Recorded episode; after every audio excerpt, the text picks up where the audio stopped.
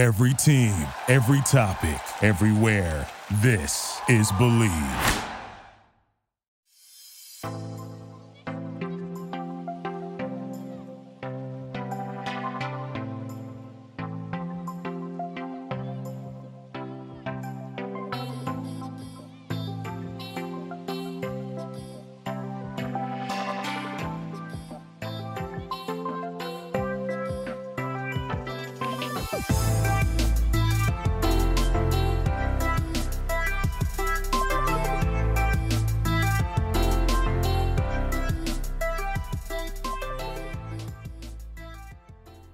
Everybody. I'm Howard David. We're looking at Howard David Live. We're going to take a big bite at the Big Apple with a couple of columnists for the New York Post. First, it's Ken Davidoff, who's the baseball columnist for, he's been, what, almost 10 years now with the New York Post, right?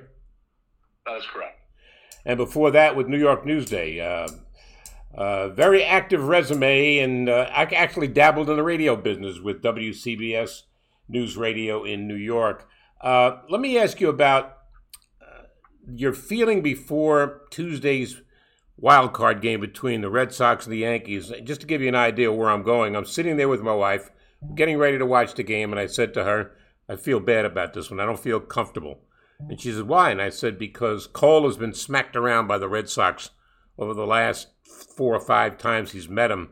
And I just don't feel comfortable. And lo and behold, the first inning, uh, uh, Bogaerts hits a home run, and the rest was history. Uh, as you watched that game unfold, uh, were you well? First of all, Cole, I guess, got his first. That's the earliest he's he's ever been knocked out of a start in his career. Uh, okay. What's your question? My question is: Were you surprised? Uh, well, I wasn't shocked because he had been pitching poorly lately. Although his last start against the Red Sox was a win, he actually pitched pretty capable with it. Yankees gave him a nice uh, cushion at the start, and he, he pitched well. Uh, but uh, you know, the, uh, his other recent starts were were poor. So no, it wasn't shocking that uh, he he got knocked around a little bit, nor uh, nor was it shocking that Aaron Boone lifted him as quickly as he did. Eovaldi pitched pretty well, five and a third, gave up four hits only one run, struck out eight. Um, a couple of things. Everybody wants to know where do the Yankees go from here? Is Aaron Boone going to get fired? Is Brian Cashman going to hold his job? What's your feeling? My feeling is Brian Cashman will, will, will almost certainly hold his job. I, would be shocked if Brian Cashman lost his job. He has one more year in his contract. Uh, you know, he put together a, a 92 win team, which you know, by most measures is, is, is acceptable. Uh, you know, Aaron Boone is a free agent, so it's a different formula there. I, if I were to bet, I would say he will uh, he will stay, uh, but it would it would not surprise me if he did not. He's won 60% of his games, Boone has, in the four years he's been there. Been to the playoffs four times, but there's this sliding scale. Uh, league championship series, uh, division series, now the wild card. Uh, so you wonder how do you halt? What do you? How do you stop this free fall the Yankees are on now? And and then it comes down to the individual players. Now Aaron Judge had a very strong year with 39 home runs and 98 runs batted in. Stanton, uh, I would say about a month ago, I was wondering why he was even in the lineup and would the Yankees consider trading him. Well, he went on a pretty strong run the last couple of weeks. Uh, do you think that, well, Aaron Judge, I don't think there's any question, although after next year, he's a free agent. Mm-hmm. So the question then becomes how high is high in terms of the money? Yeah, I think he'll do very well uh, on, a, on, an annual uh, average value. I think Aaron Judge is on the older side. You know, he didn't break uh, break in the majors until he was a little older. I mean, right now, Aaron Judge is uh, 29. He will turn 30 next April, which means you know he wouldn't be a free agent until his age 31 year. So, you know, I, I don't think he'll, he'll rival Bryce Harper. You know, a 13 year deal. Like I, I think he'll get possibly even less than half of that. Uh, but I think the the number will be very high, and I do think there's a, a decent chance that that extension gets done this winter. That brings me to Giancarlo Stanton. Uh, he, um, as I mentioned, he's he, he was pretty strong the last couple of weeks. Uh, but he's making so much money. And do you even consider trading him? One and two, uh, how hard is it going to be to move that salary? Well, first of all, Howard, if, if you'll allow me, it's not the last couple of weeks; it's the last two months. He's okay. on a rampage since August first. Uh, no, this is a guy. First of all, above anything, he he controls his destiny. He has full no trade protection as per uh, his contract. I don't think he wants to go anywhere. And right now, uh, I don't think the Yankees are in a hurry to get rid of him. You know, he, he's signed through 2027. His annual salary is actually not crazy because of the way it was structured back when he signed it with the Marlins, and because the Marlins uh, did, you know, did kick in some money and, and take a little bit of money back and Starlin Castro back when the trade was made. So right now, I, I can't even imagine the Yankees think about trading. Right now, he's an asset, not a liability. Let me go back to, to Tuesday, if I may, for a couple of things. Number one, Stanton hits uh, in the first inning, hits one high off the the green monster and kind of lows to first base and winds up with a single. I mean, just fundamental baseball says he should have been standing on second. But let me put that aside for a second. The next time he hits one high off the wall, Judge gets thrown out at the plate. Uh, Phil Nevin, the third base coach, uh, said, Yeah, he sent him, and now here it is. There's one out. If he doesn't send him, there's second and third and one out. You got Gallo coming up. He says, Nevin, that Gallo coming up had no influence on his decision to send Judge. Uh, you're the third base coach. Do you send Judge in that situation?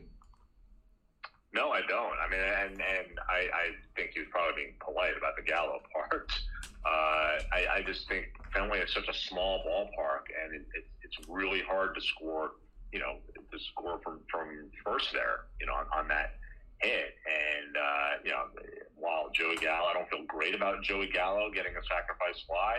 I, I think uh, I, I, would not have sent him there. So then it comes down to uh, you. You see where they are there. And as I mentioned, Nevin, Nevin was criticized on television by Alex Rodriguez. Nevin addressed it yesterday. He took issue with Rodriguez's criticism, said he's never been there before, what did he know, and so on. My question's not with Rodriguez questioning the decision. That's part of his job. My question is, why is Alex Rodriguez on television? He cheated the game. Are you seriously asking this, Howard? Yes. Yeah, he didn't cheat the game. He uh, he he committed cheating the game. Howard is is when you don't try to win. Alex was trying to win. He broke the rules, uh, and he served his time, and now he's back, and he's one of the most famous living baseball players. So that's why he's in the booth. So let me ask you this: Now, what's the difference between cheating the game and breaking the rules? Like I just told you, Howard, and I will now repeat: the difference is if you're breaking the rules to help your team win, then the whole fundamental concept of competitive sports is you're selling tickets to people who want to see their team try to win. It's what differentiates it from pro wrestling, right? So now, uh, when you buy a ticket to see your team try to win, if a guy steals signs or uses illegal PEDs, I guess on some moral level, that's unfortunate, and you pay consequences for that. Uh, but when uh, the 1919 White Sox were trying to lose, then you're cheating the game. When the owners collude back in the 1980s, which you remember, uh, to not sign free agents, that's cheating the game.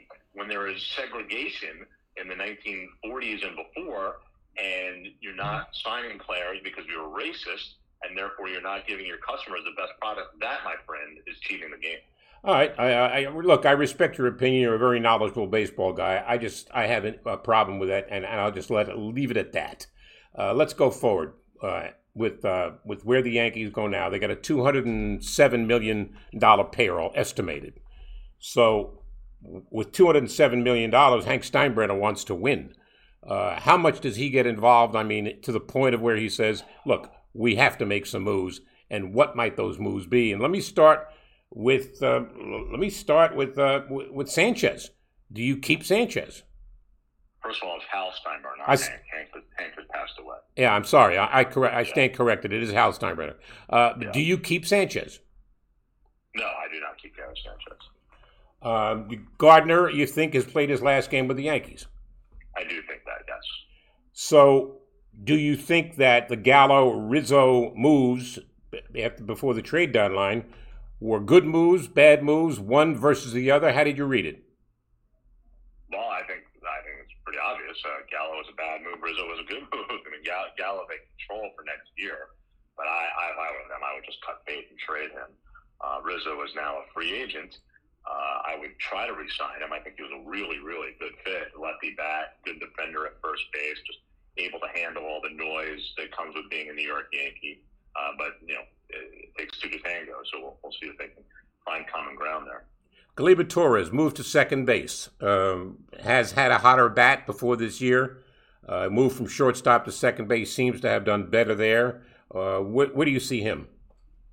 Yeah, he's a tough one. That's a that's a he's an enigma. You know, what what do you do with him? Uh, you give him you give him a fresh start at second base. Of course, you also have DJ LeMahieu who signed for another five years, and his best position is second base. Um, obviously, you're not going to return Gleyber Torres a shortstop. That that is over and failed. Uh, so that is a tough one, and I, you know, frankly, it's too early for me to try to try to forecast that one. Uh, the uh, the fact that the Yankees look, I spoke to Dale Murphy, the former great for the Atlanta Braves, who, who I have a relationship with uh, for a long time, before the season started keep this in mind, Ken, it was before the season started. He said he didn't like the Yankees because they had too many home run or strikeout guys. He turned out to be a prophet because that when you look at the uh, the Yankees and you got look Judge hit 39 home runs. He also struck out over 150 times, and so did Stanton. So he's been a little bit of a prophet. See, I like players like LeMahieu because they hit for high average normally. He did not this year compared to last year. But I like players that manufacture runs. Yeah, it's important to have home run hitters, but it, it's either hit or miss. Is that the real formula for winning? Well, I don't think anyone dispute that you need uh, the more offensive diversity you have, the better. You know that that factors into speed, base running. Uh, it, it, factors in the type of hitter you are. You know, certainly DJ LeMahieu is a different type of hitter than Aaron Judge. Uh, but what went wrong for the Yankees this year wasn't that they struck out too many times or they didn't hit enough home runs. You know, if they had, you talk about home run or strikeout uh, in 2019, 2018, they did plenty of both and won over 100 games both years. Uh, this year, they simply did not home run, uh, hit home runs nearly enough. So that was the problem. Well, Sanchez was the third highest home run hitter on the Yankees. He had 23. He also struck out 121 times. Uh, so we, have dealt with that. I like I like catchers that can catch, and Higashioka has demonstrated he can catch. The question is, can he, Higashioka, can he hit? Yeah, can he hit? That's the key. Uh, yeah, I don't. I don't think anyone projects Kyle Higashioka to be an everyday catcher. I, I think he's uh, at most the guy you share the job with, and yeah, he's he's got a little bit of pop in his bat. He can slug a little bit. Uh, he's he's not a guy who's going to hit 300 or probably even 250. Velazquez uh, emerged on the scene this year. Obviously, an excellent fielder. Uh, he, uh, I mean, can you work with this guy? Can you make him a better hitter? Uh, mean, probably not dramatically better. He's not a kid. He's, I think, he's 27. Um, so, you know, I, I, doubt he can become a full everyday player. Can he be part of the uh, part of the solution next year while they wait to see whether they're kids, you know, have these kids, uh, Anthony uh, Volpe and uh, Oswald Peraza. You know, can they can Velazquez and Tyler Wade share the job while those kids develop? I think that's a possibility. They missed Aaron Hicks. Uh, where is he now in his rehab? Uh, I don't know precisely where he is now. I know he certainly is expected to be ready for uh, for next season. And he he could be your everyday center fielder. That's the idea, yeah. Uh, so when you look around, and, and, I don't have a list of who the potential free agents might be. I don't know if you have either, but where might they be looking to, to try to better make this team better? Well, I think uh. I, I, do think uh, I think this will be a big exercise. I think uh, enough is enough. Uh, and infield, I mean, the the hot uh, commodity in the free agent market is shortstop. You talk about Carlos Correa, Trevor Story, Javier Baez, Corey Seager, Marcus Semien. So a lot of really good middle infielders. So the Yankees have to decide: should we dive in deep into the pool and sign one of those guys, or uh, should we not and, and as, as, I mentioned earlier, the, possibility just going Velazquez and Wade and letting uh, the kids develop. But that's clearly the area where they can uh, improve is middle infield, and then the other area is starting pitching. They, I think they actually their pitching looks okay. It was a pretty solid year pitching wise, uh, but they could certainly use a, a veteran type. I doubt they bring back Corey Kluber. So uh, there are some interesting veteran types out there uh, who will be free agents, whether it's Justin Verlander or Max Scherzer or even uh, Clayton Kershaw. Ken Davidoff, the uh, baseball columnist for the New York Post. Let me ask you about uh, uh, the the division, the American League East. You've got a division where the Yankees had a winning record, if I'm not mistaken, against only Baltimore. That is not a great formula. it certainly is. so now you look at this division. The Red Sox. I mean, when they traded Mookie Betts, I went, "Wow." Uh, but what, this this is a young team on the come. You look at the Blue Jays; uh, they got a lot of power. They got a lot of offensive weapons. You look at the Tampa Bay club, and there's another team that's uh, on the rise. I mean, the Yankees got some catching up to do. Uh, well, I mean, if, if we talk uh, in the most literal sense, they won as many games as the Red Sox in the regular season and, and won one more than the Blue Jays. I'm not sure I'd use the word I would say keeping up rather than catching up. I was an English major, so uh, I, that's that's the word I would use there. But yeah, it's it's the most competitive division in baseball, uh, and those other three teams have all done great work. You mentioned the Reds. The Red Sox have been amazing, uh, really, since this ownership group took over in 2002. Four World Series championships, and I think that many last place finishes, which is nuts. You know, the Yankees have uh, one World Series championship and zero last place finishes, and in the same amount of time. So the Red Sox have this uh, crazy ability to tear down and quickly ramp back up. Different front office people, different managers. It is uh, it is really striking and, and, unlike any other team in the sport. And uh, yeah, it, it's a lot for the Yankees uh, to handle, but they have to handle it. Tampa Bay, Boston. Is this um, is this a no brainer, or can the Red Sox give Tampa Bay a tough series? No, it's. I think the Rays are certainly strong favorites, uh, but uh, anything can happen. These uh, in these series. You know, they're talking about small samples here, and yeah, I, I know for all the talk about the Yankees and how, how the mighty have fallen and all that. Look, if you you know you gave me the time, we could walk through their incredible run under Joe Torre, '96 to 2000. We could point out ten different plays that happened that worked to their advantage. You know, where if it hadn't, uh, it wouldn't have been a dynasty. And similarly, we can go through these last 12 years, the years they have made the playoffs, and point out players that haven't gone their way uh, that, that leave them in, in the spot they are now, which is why, for the most part, postseasons, you, you don't want to place all of your evaluative just on what happens in the postseason. The regular season is still most important from a, an evaluative uh, perspective. If I said that the Chicago White Sox are one of the best kept secrets in baseball, they got to play Houston now in the series. Would you agree with that? I guess, yeah. yeah I mean, they had a really uh, good season. I think what what you know mitigates the White Sox uh, it, you know, and maybe what keeps them a secret, as you say, is you know their division was terrible. Uh, you know, the, the one team that was supposed to be up there with them, the Minnesota. Twins, just fell on their face. Uh, the Indians were rebuilding after trading Lindor, and then the other two teams were, were rebuilding. So I think that's the reason uh, doubts exist over the White Sox viability here. But for sure, when you look at their roster, they've got a, a lot of talent there. Dodgers win in a walk-off fashion last night. So now they played the Giants, who had a tremendous season. And look, this is a rivalry that goes back to when I was a kid living, growing up in Brooklyn. Uh, I don't know that it's as strong as it was back then, but it is still a rivalry. You would seem that the Giants have a bit of an edge. Yes or no? Yes, I would agree. I think the Dodgers they're not playing their best ball right now. I think they're hurting. I watched that game last night. Terrific game, and they, they absolutely uh, held on on the walk off homer by Chris Taylor, but uh, you know they have uh, Muncy is out, Kershaw is out. I I'm sure it's my personal biases, but I think I still think there's a karmic price to pay for signing Trevor Bauer when everyone knew what a terrible person he was. uh, so I, I do uh, I do think the Giants will win. And then the other series got Milwaukee and Atlanta. I don't think people even realize Milwaukee. I think had like the fourth best record in baseball, uh, and they they play Atlanta. Atlanta's an incredible phenomenon to me, Ken, from this standpoint. You lose their best player in July and Ronald Acuna Jr., and they still won the division, uh, albeit uh, probably the last 10 days was more the, of the reason the way they played. But this Braves team is, uh, I don't know if they'll beat Milwaukee, but I'm amazed that they're there. Yeah, it was an amazing story. And, you know, we have to, again, temper it, just much like the White Sox of the American Central. The National League East turned out pretty awful, surprisingly so. Uh, so you have to keep that in mind. But to the Braves' credit, as you said, they lost Acuna. That was a Saturday before the All Star break, and rather than you know start getting ready to sell, they were I think they were five games under 500 at that point. They decided to go for it, and they, they just made the decision. The first guy they got was Joc Pederson from the Cubs, the outfielder.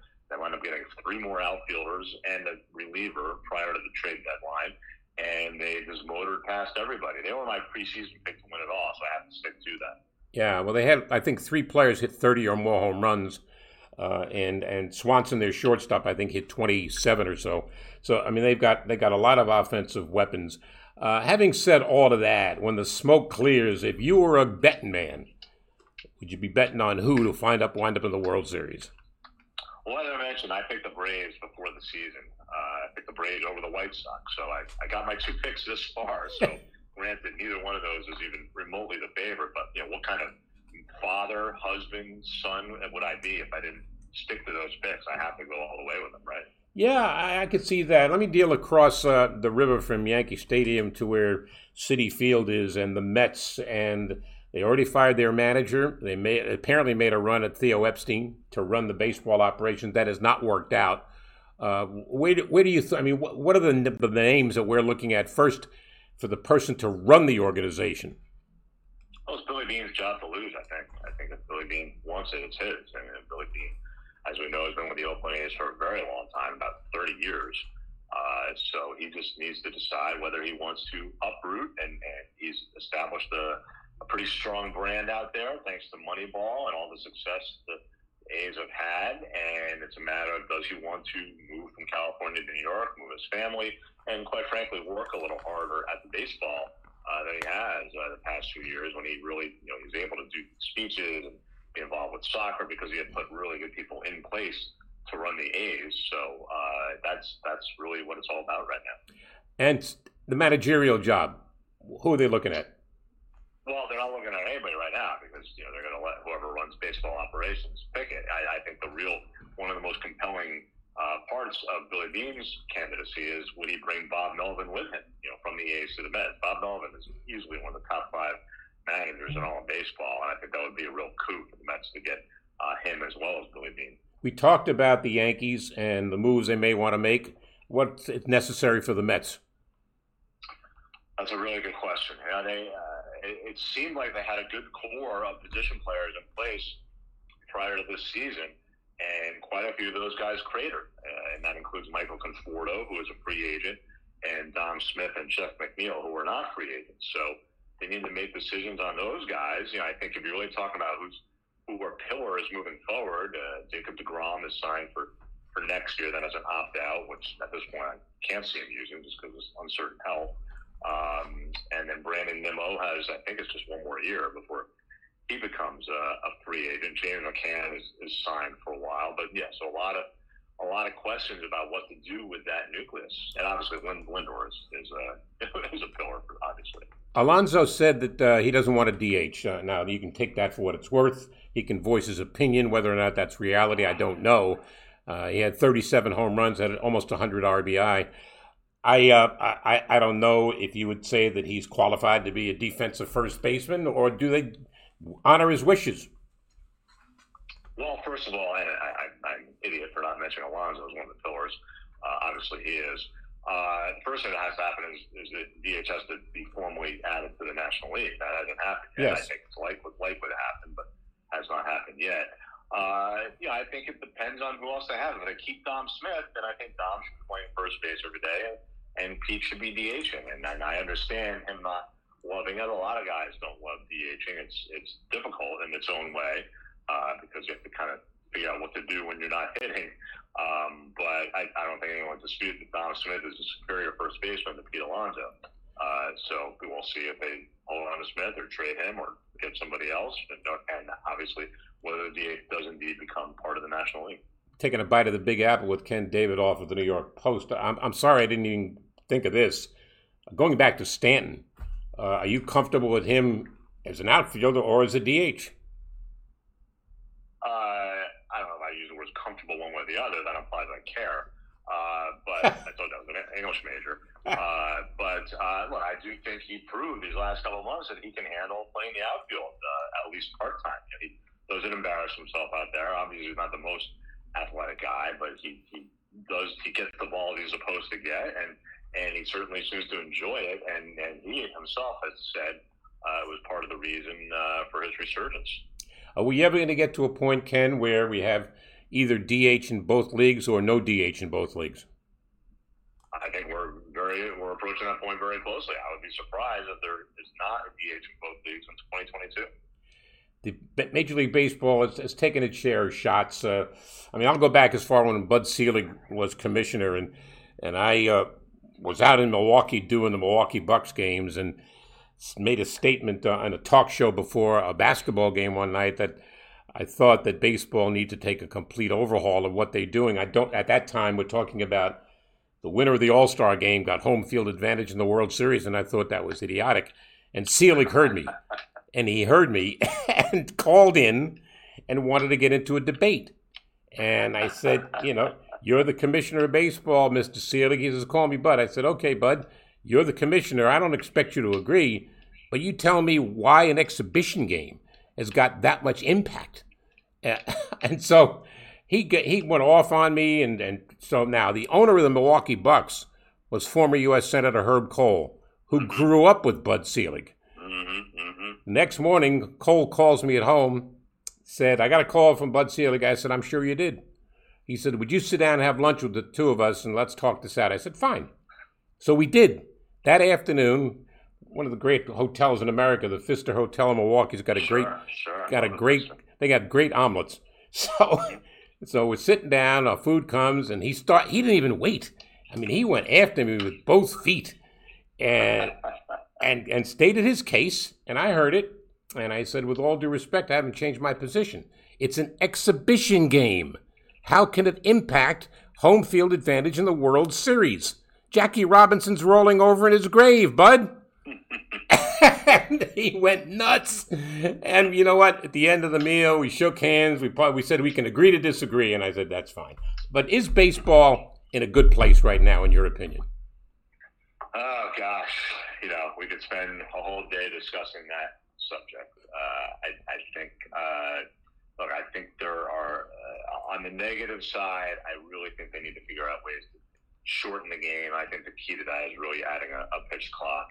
Uh, for sure, uh, there is a lack of stars out of the A Rod Jeter uh, camp where, you know, transcendent stars. I really think baseball has struggled to establish those kind of players.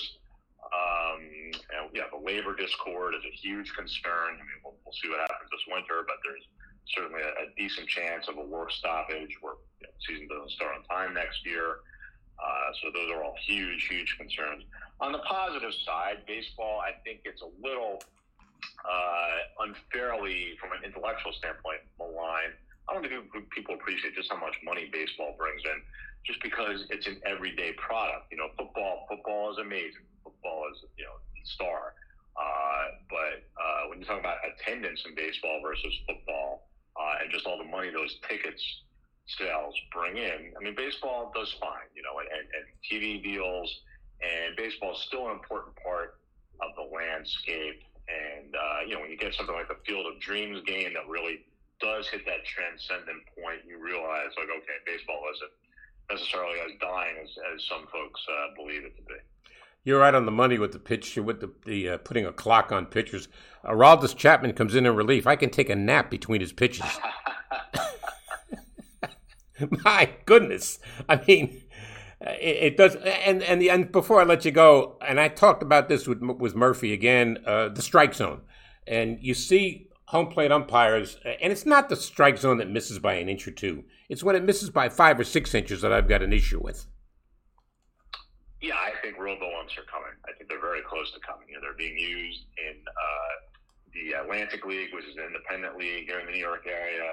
They will be using the Arizona Fall League this fall. I, I think within five years we will see uh, the robo umps, and I, I think uh, I think people will be very pleased with that. Well, let's let let's talk further down the road when the Yankees do make some moves. If they make any big moves, appreciate your time, Ken. Thanks a million, and uh, and, uh, th- thanks for the. But I still disagree. I still think A Rod cheated the game, but we can argue about that later. He didn't cheat the game. He okay, no, no. I was an English major. You, you, you can choose different language, but it did not cheat the game.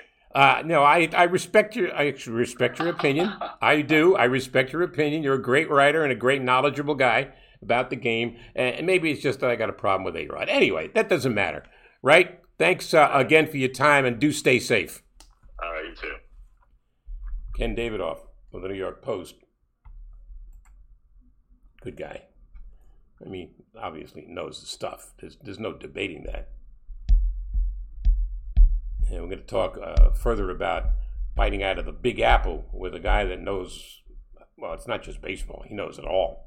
Knows it all. He's Mike Vaccaro, uh, columnist for the New York Post, the, the columnist, my main man. We'll talk to him further about a variety of issues, not only the Yankees, but let's see where we are. Hey, Eric. Oh, Mike, how are you today? Good, thanks. How are you? I can't complain. I can't complain. Um, I'm having a better day, I think, today than Aaron Boone is, or Gerrit Cole, or any of the guys on the Yankees. I would think that's pretty accurate. yeah. Were you, were you surprised at the outcome? Um, I, I, I, think the Yankees to win the game, so I'm to have to say yes. But, uh, you know, when you look back at it now with perspective 2020, it's. Uh, it's easy to say the Red Sox probably were in, were in a better position than we thought to win the game because it was at home. All the nooks and crannies of Fenway kind of kind of came into play. I looked at um, the game before it started, and I said to my wife, "I don't feel comfortable." She said, "About what?" I said, "I just don't think the Yankees are going to win today because." I think, Cole, with the exception of his last outing, I, I think his previous four or five outings against the Red Sox have not gone well, particularly when it came to the long long ball and it reared its ugly head Tuesday. Sure did, sure did. Yeah, that was uh, that was very prescient on your part, especially because uh, Cole, you know, he really didn't pitch very well the last month of the season. Uh, you said in your column, was it today or yesterday? I forget. Good news for Gerrit Cole. What is it? Well, I mean, look, I mean, he's not the first guy to to kind of spit the bit, as uh, former Yankee owner named George Steinbrenner used to like to say. Uh, and he did spit the bit on on uh, on Tuesday, no doubt about that. You know, really, I mean, you know, I, I know they played the playoffs last year, but really his first main stage performance for the Yankees, and it came up flat. But uh, you know, Mariano Rivera is his, his first uh, postseason as a uh, as a closer. Uh, you know, he was he was four outs away from putting them in the ALCS, and Sandy Alomar Jr. hit a home run off him and all he did over the next three years was compile an ERA of 0.00. So, you know, there are there, there are examples of, of, of taking a, an early setback and, and kind of using it as fuel. And I do think that Cole's makeup is such that I do think that uh, you know I think I, I, I think he'll be better he'll be better because of this in the future, and because he pitches for the Yankees, you got to figure he's going to get his chances at redemption probably starting next year. Red Sox officially the Yankees' daddy. I like that.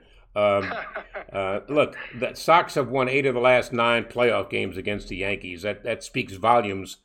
Uh, but I think the Yankees' issue is more than just the Red Sox. I see growth from the Red Sox. I mean, they traded away Mookie Betts. I thought, why would they do that? Well, I don't question it now. Uh, I mean, you look at the, the, the at Tampa Bay. You look at Toronto uh, with the exception of Baltimore. Oh, by the way, the Yankees only had a winning record this year against Baltimore of the other teams in the division. Right now, you have to say they're they're best the third best team in their own division, and, and the Blue Jays are charging fast. Blue Jays had kind of a a month long spasm this year where they just they couldn't even close games out. Their bullpen imploded. I mean, even even if you cut that. Uh, you know, Colts could be ahead in half. They probably wind up finishing ahead of the Yankees this year too, and they have all that young talent. And you got to figure, you know, where we sit now. They're in better position than the Yankees for next year. Um, now, who knows what the Yankees are going to look like next year? So you know, you kind of got to, you know, hold off on, on kind of writing them off. But uh, yeah, it, it's hard. I mean, it's not just the the American League is, is stacked. The AL East is stacked, and look, the Rays aren't going anywhere. I mean, they're the youngest team in, you know, on the planet, and you know, whenever they decide to get rid of a guy, they replace him with a guy who's better. It's an amazing, system they have there, an amazing culture they have there. And the Red Sox, look, I mean, it's it, it's really amazing. I mean, forget the fact they've won the four World Championships since 2004. I mean, really, since the Yankees won their last championship in 2009, I mean, the Red Sox have bottomed out three different times, finished last place three different times, and all three times they've come back. Twice they won championships afterward, and we see, you know, they're still playing this year when the Yankees are going home, so they certainly have something built, even though they really tried to alienate their fan base. Like you said, they, they traded Mookie Betts last year, and people thought the Red Sox kind of started to kind of close up shop, and really all they did was just kind of change direction. Uh, I mean, if I'm a Red Sox fan, I think I still want Mookie Betts on my team, but I get very wistful whenever I watch him playing for the Dodgers. But it's hard to argue.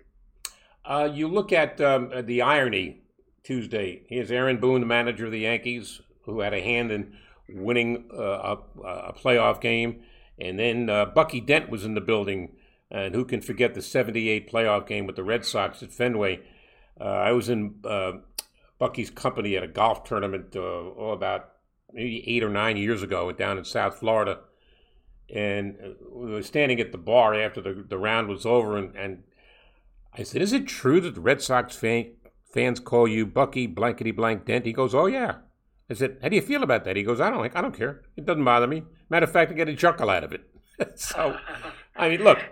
Anything to be remembered by, right? You know, sure. you know, sure. I mean, I don't know that Bucky Dent is the most hated Yankee in Red Sox lore um, any more than I think Reggie Miller is the most hated Knick opponent now that now that the young kid in Atlanta uh, decided to steal his thunder last year.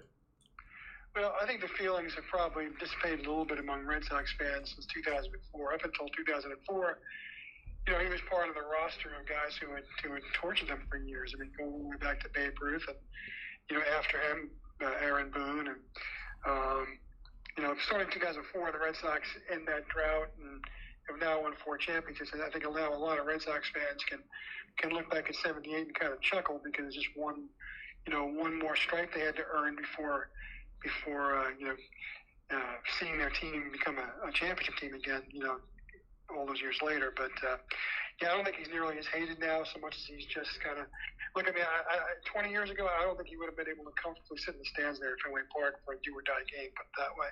Yeah, well, uh, Trae Young is the guy I was thinking of from the Atlanta Hawks, uh, sure. who had a big hand in, in the Hawks beating the Knicks in five games last year in the playoffs.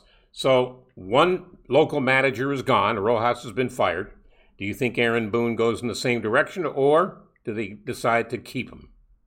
My gut tells me they're going to keep him. Uh, I, I, just don't, think, you know, I could, because I think that if they if they let go of Boone, it kind of is an indication that uh, that Cashman's hold on the team is, is changing, and I, and I don't think that's going to happen. And I don't think Cashman wants to fire Boone or you know not renew his contract. I think I think he wants to see Boone succeed here, and I think he thinks that Boone has done a good job. And you know, it's it's it's funny. You talk to Yankees fans, and Aaron Boone is the worst manager in creation, but he also a guy who won 203 games his first two years. I mean, you know, he's been in the playoffs all four years as a manager. Um, you know, you don't just you don't just have that kind of success by by, by, by, by picking a winning lottery ticket out of a hat.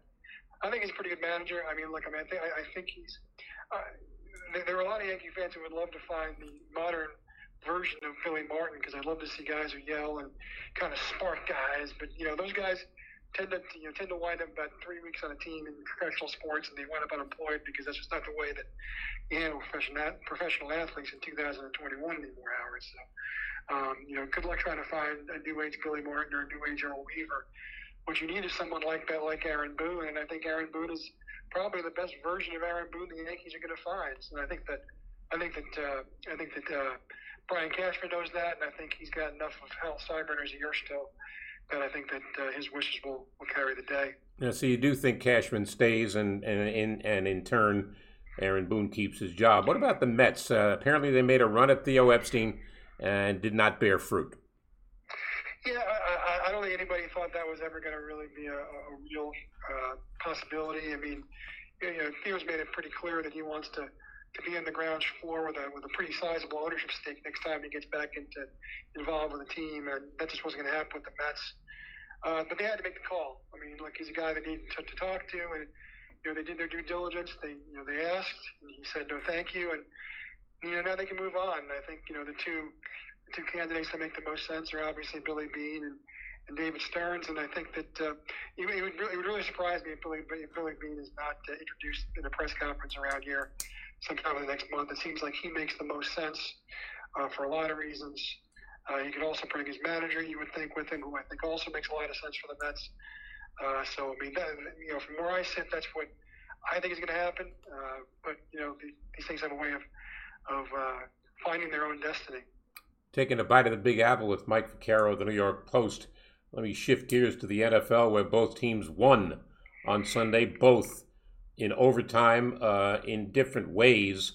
Uh, starting with the Jets, uh, they get a performance uh, from Zach Wilson, uh, particularly in the second half. That was what they bargained for when they drafted him second overall. But more than that, the Jets' defense was stifling. I mean, they sacked Tannehill seven times, hurried him another 12 times, and I thought this was a rebirth of the sack exchange. it was it was really kind of, kind of shocking to watch, to be honest with you. And I realized that Tennessee was a compromised team, but look, I mean, the Jets are a compromised team too. So I mean, you can't, you know, no game they ever win at this point in their history is going to come with an asterisk. And yeah, you had to feel good for two things. One, I mean, obviously, defensive coach at Robert Saleh, and that defense really, you know, you know, looked like a, a legitimate on-the-come defense, which, you know, I think you have to, you know, it'll be, it'll be nice to see what they do this week in London if they can follow it up with another performance against the, you know, Falcons, who you know also should be a a team that Jets be you know, you know competitive with. But the thing that really makes you excited is when you see Zach Wilson play the way he played. I mean, he's the guy that so much of the Jets' future is tied up in. And to see him play as he played last Sunday, and to see what he did, to see what, uh, to, see, to see the poise he played with, to see some of the throws he made.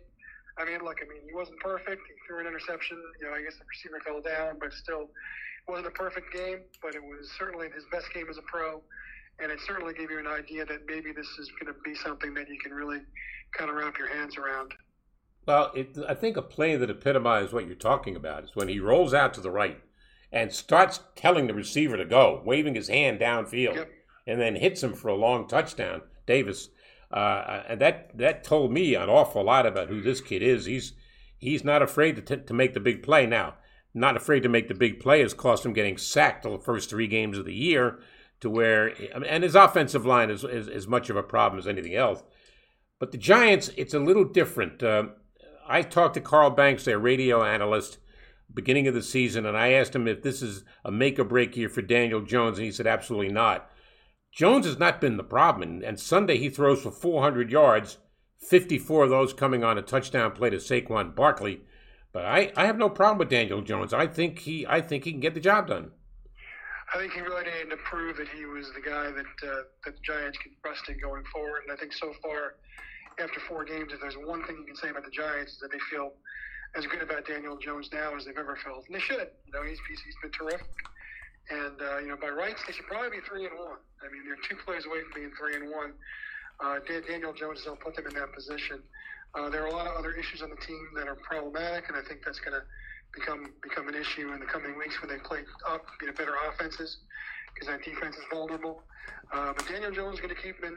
He's going to keep in a lot of those games because he really is playing with a lot of confidence. He's playing with a lot of swagger, and he's you know learning how to utilize and maximize his weapons. And uh, you know that, that, that, that was really a I think a seminal performance by him on Sunday. I think the Jets, and looking at Atlanta, they're playing him in London on Sunday, which gives me something to do at 9:30 in the morning.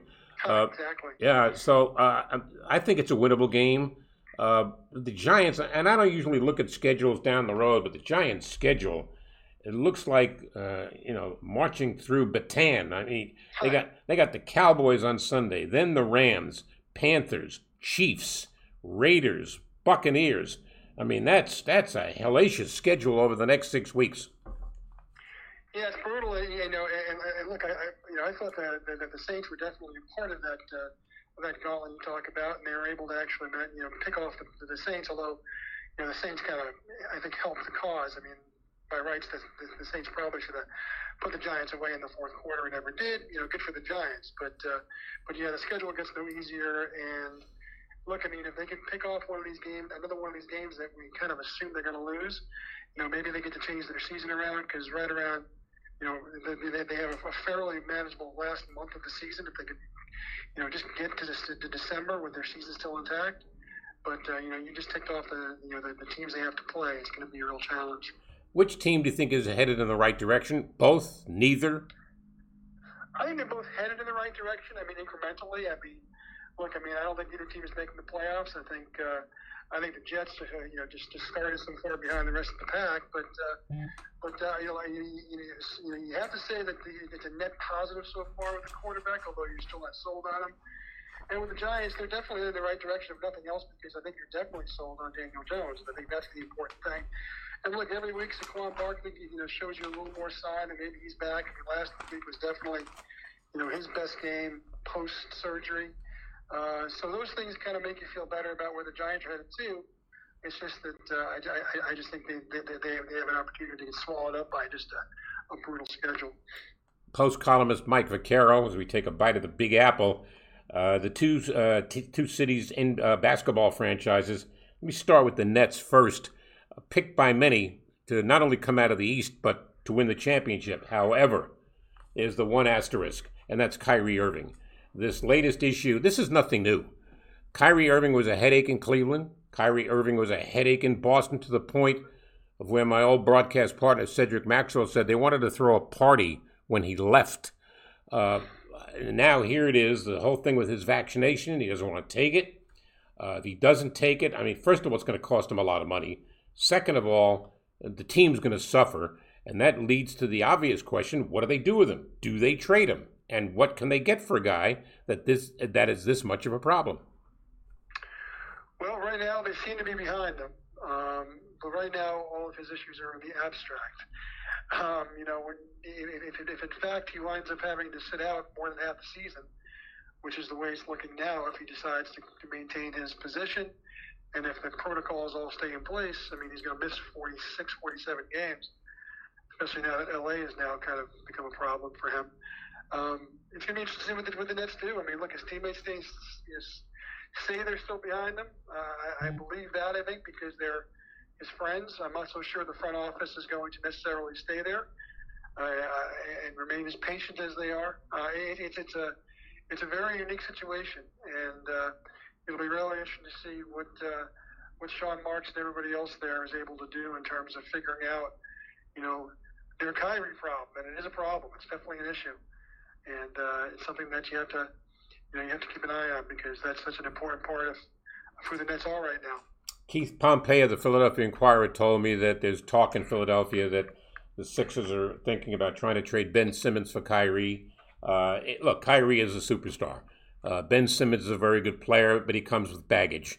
Uh, I, I, think that the Philadelphia fans have made it clear they don't want him back. But a franchise doesn't get run by the fans; it gets run by the decisions made in the front office. However, having said that, Joel Embiid, their star, uh, about four days ago stood up at the podium. He didn't exactly back Ben Simmons, which lends me to believe that, uh, you know, Simmons, I don't know what you can get for Ben Simmons because, as I mentioned, he comes with baggage. He does. He's also a fantastic player. I mean, you know, he's had his issues, but I mean, you look at him and you watch him and you understand that, uh, you know, he's not that far away from being a pretty special player. Now, if you're the Nets, I mean, I think that's I, I think he's a step back from, from where Kyrie brings you, and I don't think that that necessarily helps them. Uh, obviously, if Kyrie goes, we, we go to the Sixers in that in, in that kind of an arrangement, it would allow him to play more, so it makes him more valuable and allows him to do what, you know, to, to, to take his position and still play. Um, so from that standpoint, maybe it makes sense for both teams. But uh, man, it's, it's it's interesting. And look, the Sixers are, you know, it, it, it makes you wonder you know, just just how pretty the the Bucks might be sitting because the, you know they're they're two chief rivals coming out of the East. They're the defending champs, but the Sixers are in disarray, and the, and the Nets are in potential disarray. So that could be great news for the defending champs. Well, you got you've got an East now that has become deeper and stronger. Miami has gotten better with the addition of Kyle Lowry. Uh, Boston has gotten better with the addition of Dennis Schroeder, providing uh, that he becomes the Dennis Schroeder that played in Atlanta. Uh, but you know they have a lot of talent there. Um, Toronto's going to be better. The Chicago Bulls are going to be better. The Atlanta Hawks are going to be better. Now people think and I and I talked to a couple of general managers yesterday. They think the Knicks are going to be better, but it may not translate to a better standing in the East where they finished fourth last year. Most people feel like they're going to drop because of the strength of the East. Look, what did the Knicks have? They have Kemba Walker. Good news, bad news. Good news is good player, terrific guy, local product. Bad news is he's missed 55 games the last two years. Yeah, look, I mean, I, I, agree with that assessment. The Knicks are going to be better. I mean, Evan Fournier just gives them a different element they had last year. And I think RJ Barrett's another year better. And uh, I expect Julius Randle to take another step forward. So, I mean, I do think they're going to be better, a better team than they were last year, and probably by a lot. But that doesn't necessarily translate. I mean, look, a lot of a lot of things had to happen for the Knicks to finish in fourth place last year. Um, a lot, and a lot of those things happened to other teams, the Heat, the, the Celtics, the Raptors, um, and, and, they just maximized every ounce. They, they, they, they really weren't bitten by the injury bug much. They, they they're kind of able to maximize every bit of their schedule, and, and they really took to Tom Thibodeau in his first year. Um, it's hard to see them duplicating that and getting the same kind of assistance they got last year across the league. But I do think they can be a better team. I mean, now does that mean they're going to finish in seventh place, or are they going to be one of the playing teams? That could definitely be the case because of all the reasons you said. But I still think it's going to be a fun team to watch, and I think they're going to be a better team than they were last year, and that's going to translate on in, in a certain level because you know it's, it, you know I think they'll be competitive as better when they play with. That was the thing about the Knicks last year. You know, from from everybody below them in the East and, and, and pretty much everybody equal with them in the West, they were competitive. They were they weren't terribly competitive against the. I know they beat the Bucks once, but they were missing Giannis. They didn't look very good against the Nets last year. They, they, they didn't look great against the Sixers last year, losing a couple of close games. Uh, so I think that might be different. I think they can be competitive with everybody they play this year, and I think that's going to be the big difference. Yeah, and the the addition of Evan Fournier, I think, is a very good one. They signed him to a four year deal. The guy can shoot. Uh, I, I, think he's going to move into the starting lineup. Yeah, definitely. I mean, he's, he's going to be basically a you know a better version of Reggie, what Reggie Bullock was for them last year. And uh, and look, I think Kemba's going to be a better version of what uh, of what Elfrid Payton was was for them last year. And I think it allows Derrick Rose to go back on the bench, where I think you know he's he was he, he was he was probably the team's second most valuable player last year as a bench player because I mean you can come in and look. I mean he's a he's got a little wear of the tires and you know, what he would, what, what they would do when he was coming off the benches, you know, he'd come in around the eight minute mark of the first quarter, then he'd play about 12 or 13 or 14 solid minutes in a row, you know, go back to the bench until halftime and come back and, you know, they do like one shift in the second half too. You know, the up and downs really, I think, bothered him in the playoffs last year. I mean, they, you know, he, became a starter in the playoffs, played, pretty, you know, played okay, but I mean, I think you can tell he's just not a guy right now at this point of his career who's, who's inclined to be able to get up and down four different times, which is what you do for a starter. And so I think it's going to be great for, for, for him. I think it's going to be beneficial for, for Kemba. And look, I mean, which, which, what you hope now is that between Kemba and Derrick Rose, you know, that, that, that, the two of them can play 70 games each. And if that happens, I think the Knicks will be okay. Uh, they got another young kid, Immanuel Quickley. uh, who shows a lot of promise. Uh, I, I don't know what how much playing time he's going to get between the other two, but at least it gives him an insurance policy should Kemba miss a few games. yes, and I think look, I mean, he, he, he managed to find his way last year. You know, even though you know Thibodeau was committed to uh, to uh, to Payton and committed to, to, to, to Rose once he came, he still he still had a you know had a role, he'll have that similar role this year. You know, it's you're, you're always you know kind of have your antenna up to see if a guy has a, a sophomore slump, and uh, a guy of his skill set is the kind of guy you really think might be uh, vulnerable to that. But uh, look, look, he's a very confident kid. And, you know, he, he I, I, I think he, he works so hard that I think he's going to avoid that, and he'll find a he'll, he'll find a role in this team. Hey, Mike, let me take a trip three thousand miles away because I think the biggest question mark of this NBA season is going to be the Los Angeles Lakers. They made a lot of moves, and people have been critical of the age of the roster. Um, I look at this roster with the addition of a 37 year old Carmelo Anthony and a 35 year old Dwight Howard and a 36 year old Trevor Ariza, who, by the way, went down yesterday. He's going to be out for a couple of months. But they've got a lot of aging veterans on the team, and of course, LeBron and Anthony Davis. Uh, I look at Anthony and Howard and Russell Westbrook uh, as guys that have never won a title that see this as their chance to get their first championship.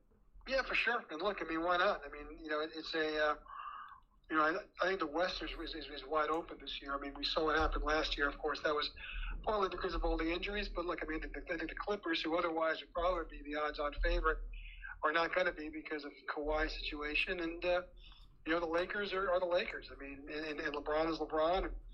You know, if they can figure it out over the course of the first 40 games of the year, you know, look out the last 40 games. Then once you get to the playoffs, you know, my money's always going to be on LeBron until I'm proven wrong. So it's, uh, it's, uh, I think, that's going to be an interesting thing to watch. Uh, and yeah, I mean, they, have the possibility for a lot of volatility and a possibility for some special stuff. It's to watch.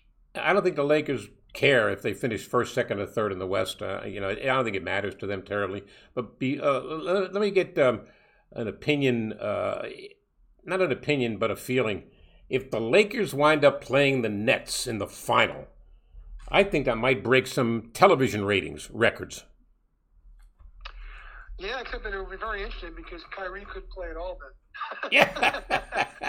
so I mean, that could that could make it very. Uh, that, that would be a talking point. If Kyrie's still on the team, I mean, and the protocols are in place, you won't be able to play in New York, and you won't be able to play in LA. So that would be uh, kind of a kind of a bummer for the Nets. So, but uh, yes, I mean, look, I mean, just the the, the, the Durant against uh, LeBron element of it. I think if you're a basketball fan, that's going to be something that's going to be irresistible. Hey, Mike, I'll be honest with you. I just can't see any way. Look, I, I don't know how you figure it out if you're the Nets but I don't know how in the world you can keep this uh, Irving on your team, knowing you're not going to have him for a su- su- substantial portion of games. And, and look, is trade the answer? I don't know. I don't know what team.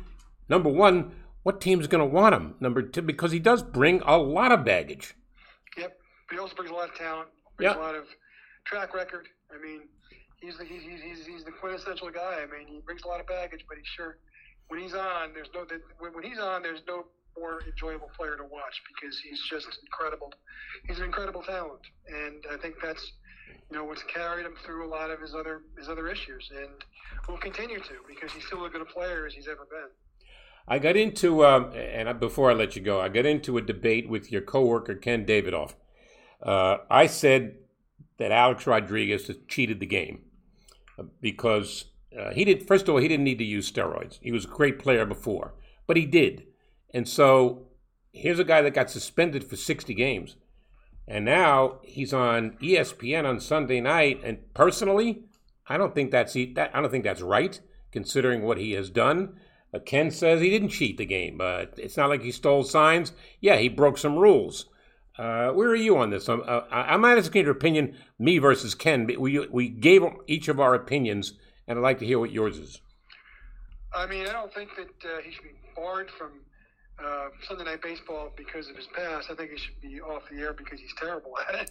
I can't, I, I can't, I, I, can't listen to him. I mean, you know, and, and, I think there's a lot of people that I know who, who opted for uh, for radio broadcasts of Tuesday's game, knowing that he was going to be the only television option. I mean, I just, I just, I, just don't think he's any good at it. I mean, I can't, can't emphasize that enough. I mean, yeah, but I, I think, I, I mean, I think I would express my opinion of, of Alex as a player is disappointing because I'm with you. I don't think he needed to get the extra help he got from performance enhancing drugs, and I think it's going to affect his legacy.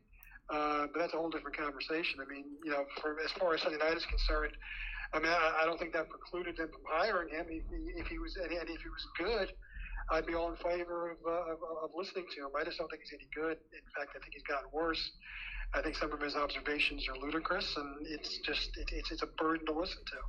So I'd rather not have him be on Sunday Night Baseball, but it's got nothing to do with whatever he might have put into his system as a player. Okay, uh, I, I, can buy that. So you, you know, as, as long as the current hierarchy is in Major League Baseball. A Rod doesn't get into the Hall of Fame. Roger Clemens, uh, Matt McGwire, I mean, the list goes on. But let's put those guys aside. Has Pete Rose suffered enough? And is it about time that uh, that Major League Baseball brings him back into the fold, or, or, you don't care? Well, look, I mean, I've been a guy who said all along that uh, that he, you know he should have been he should have been allowed to be on the ballot and let the people who generally decide these things, you know, decide them. I mean, I, I think that the writers, for better or worse, um, have probably dovetailed with what the Hall of Fame and what baseball wanted in terms of the steroid guys, because you know none of them have gotten in. Uh, and I don't think any of them are going to get in. I mean, I vote for Clemens and Bonds. We can have a whole different conversation about this, you know, when the Hall of Fame vote comes out, because I'll vote for them one more time in January and in December when I get my ballot. But um, know that you know the the majority is carried that those guys haven't gotten in. I think probably the same thing would have happened for Pete Rose if he would have put him on the ballot and at least allowed his name to come up. I, you know, again, I would have, I, you know, I would have voted all these years for Pete Rose uh, because, but because I think that, you know, with the caveat that, you know, when he gets in, I think that on his plaque, uh, you should go why he wasn't in for, you know, 30 years prior. And I think that would be an important element to the history part of the Baseball Hall of Fame. If on, you know, Pete Rose's plaque it says was suspended from baseball for for 30 years because he bet on the game. I think that's important for future generations to see. But I also think that it's like I think I, I think you have to be in, in, the same way we have to use our logic and our reason to determine how we feel personally as voters about the steroid guys. Same thing with Pete Rose, and I think that know there's there, there, there's no burden of proof. I don't think he bet on the game as a player. I think he absolutely bet on the game as a manager. I think most of the time he probably bet on his own team, although I can't say that with any certainty. So I think that, look, if he'd been a Hall of Fame quality manager, maybe you, you know maybe that brings his credentials as a manager into play. But I don't think anybody ever watched Pete Rose play uh, ever thought that he gave anything less than 100% as a player, and his performance was certainly Hall of Fame worthy. So to me, I mean, that's the kind of things that you know we're asked to judge on every one of these players, and to me, I would have liked the opportunity. Uh, the guy who won back-to-back MVP awards is not in the Hall of Fame by the name of Dale Murphy. Um, and there's a guy that played back in the day with the Brooklyn Dodgers that was a premier first baseman of his time in Gil Hodges. He's not in the Hall of Fame. And on both counts, I'm wondering why not. I mean, look. I mean, I, I, I do think it's harder to get out to get in from the, uh, from the when, when you're on the writers' ballot. I mean, you know, getting 75% of any of any, of any group to agree on anything is impossible. If we had to you know, if we had to elect a president based on 75% of the people agreeing, we'd never elect a president. It's a hard thing to do to get to 75%, which is the reason why, you know, you generally get the best of the best. And I think, you know, even people who think those guys belong in the Hall of Fame, and you expand that group to include guys like Keith Hernandez and Don Mattingly, uh, Dave Parker. Um, you know, you can certainly, you know, say uh, see why maybe they may not have made the, you know, the, the the grade when you're talking about having to get 75% of the writers' vote, but you know, it's, it's surprising to me that they haven't been given greater consideration, especially Hodges from the Veterans Committee. I do think that you're going to probably see guys like that get in more because I think I, do think that uh, we see more of a uh, of a welcoming uh, kind of philosophy among the veterans committees, the various veterans committees. Now that you see a guy like Ted Simmons and a guy like uh, Hal Baines, I mean, I, I still have a hard time thinking of Hal Baines Hall of Famer Ted Simmons, I have less of, a, of an issue with. But when you look at Ted Simmons, I don't think I, don't think he was he, he, he ever got five percent of the vote. You know, when he was uh, on the ballot, and uh, you know, I think that's one of the great things about the Veterans Committee is it gives it gives a guy's career time to breathe, and I think that's what's going to happen with guys like the, the, ones you mentioned. I think Murphy's got a great shot from the Veterans Committee. I think Mattingly does. I think Hernandez does. I think Hodges definitely does. I hope Hodges gets in before his wife passes away because that'll be, you know, it would be it would be tragic. I think if uh, if it happens after her death. Um, but to me, I mean, look, I mean, it'll be very interesting to see 15, 20 years from now when the Veterans Committee starts pondering guys like Bonds and Clemens and A-Rod, and Manny Ramirez, Sammy Sosa, and those guys. You know, right now they have no shot because the Veterans Committee is very anti-performance enhancing drugs. But once the makeup of that committee changes, it'll be interesting to see how that happens for those guys too. You are the man, Mike. Always great talking to you. You stay safe. Thanks again for your contributions. Always, Howard. Good talking to you, buddy. Thanks, man. He's Mike Vaccaro, columnist for the New York Post. Top notch columnist. I, am sorry I didn't make, make, make a mention of the fact when he said um, if Pete Rose were to get in the Hall of Fame, there should be a notation on his plaque that said he missed the game for 30 year period, and here's why. Well, if you can do that, then you probably should uh, go into Canton, Ohio, into the Pro Football Hall of Fame and make an addendum to O.J. Simpson's plaque. Put on trial for the murder of his wife. Actually, did nine years in the penitentiary for another crime. Might as well do that. Fair is fair. Thanks for being a part of Howard David Live, taking a bite of the Big Apple. You stay safe.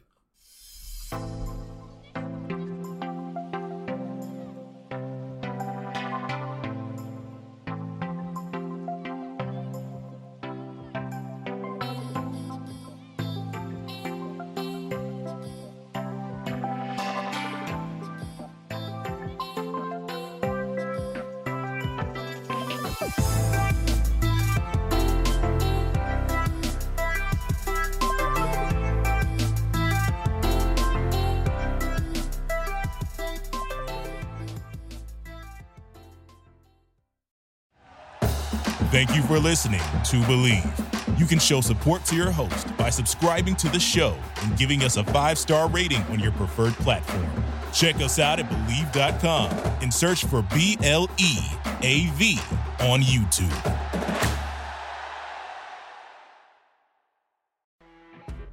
You know, when you're listening to a true crime story that has an unbelievable plot twist that makes you stop in your tracks?